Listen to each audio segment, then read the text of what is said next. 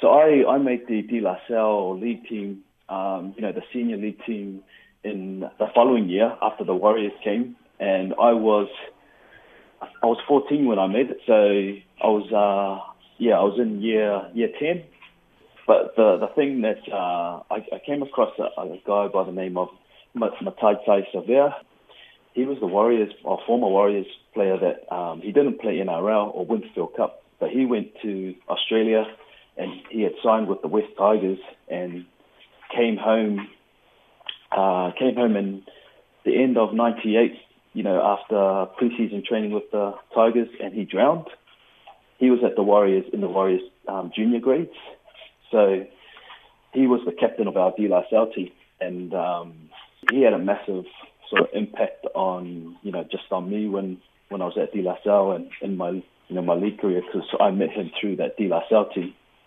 So he was you know like a big brother and one of those who you know, always critiquing my game and always saying, you know, you should be doing this or you should be training like that.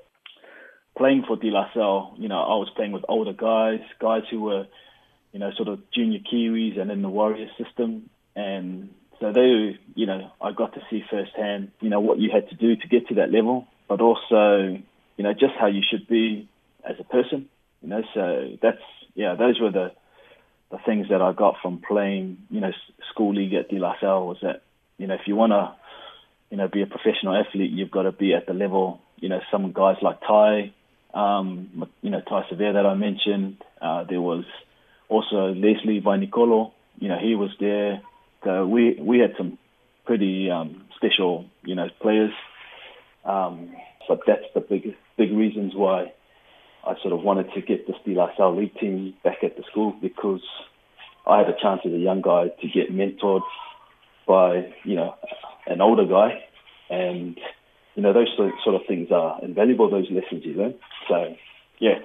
It was 1996, right? Was it the last year that it was active and it's been so long? How hard was it to get it back up and running again? Um, yeah, no, it was really difficult. And there was a, a lot of um, opposition to it, you know, because it's, you know, rugby league has that um, perception, you know, whether people want to admit it or not, you know, there's that perception that it's, you know, it's a bit of a violent sport and, you know, people can, there can be some trouble associated with it. But I think now that it's, you know, come back into, you know, De La Salle, people can see why we pushed for it and they've also, it probably, you know, it's brought the community together as well, I think like uh, you know, a lot of people weren't aware that De La Salle hadn't had a league team for so long. So you know, when we were when we got up and running, uh, people were like, "Geez, it's been you know what 20, 20 odd years since De La Salle had a league team." So yeah, people were, were surprised, and I guess that um, it helped our community because, you know, as you know, De La Salle's in Mangere, but geez, you know, you got guys not only in South Auckland but around the world who are still, you know, hardcore De La Salle, myself included, when I was in the UK. So, um, you know, that's what it's done. It's just given, um, you know, something, you know, to old boys and, uh, you know, even parents.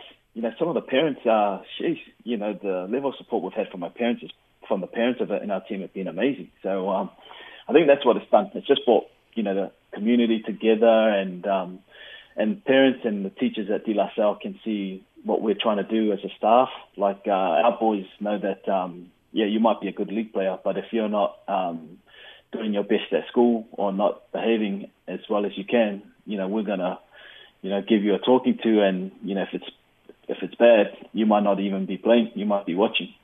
That's what this league league team has given us the opportunity as as old boys, because most of our staff um, yeah, most of our staff, except for the teachers who are involved, uh, are all old boys of the school. Yeah, to help these young guys and prepare them for, for when they leave De La Salle. And how, how's how's it going? How's it been like the first kind of year getting it underway again? It it was uh, it was hard work because you know well you're pretty much starting from scratch and you know things uh, you know things like jerseys and you know those sort of things. There, you just uh, yeah, you're starting from scratch again. But um, it's been real rewarding, you know, when um, when you can see you know some of the changes that you've observed in the you know the boys in your team. You know, you see them coming in and you know to where they are now, and uh, you know they've still got a, a little way to go, but you can obviously you can obviously see the change in them. So, you know that's what makes it all rewarding for us.